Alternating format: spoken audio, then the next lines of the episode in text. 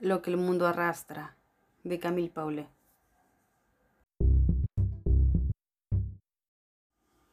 No esperaba que retroceda el mundo, ni que las velas de sus naves tengan el mejor de los vientos. Anduvo, porque antes también lo hizo. Cuando todo se detuvo, caminó despacio.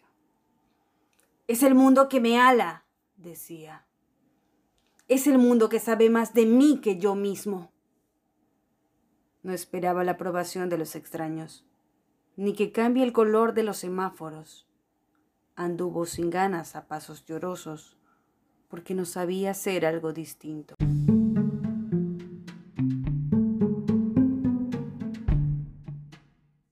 Si te gustó ese relato, compártelo. Puedes encontrar la versión escrita en historiaslunas.blogspot.com.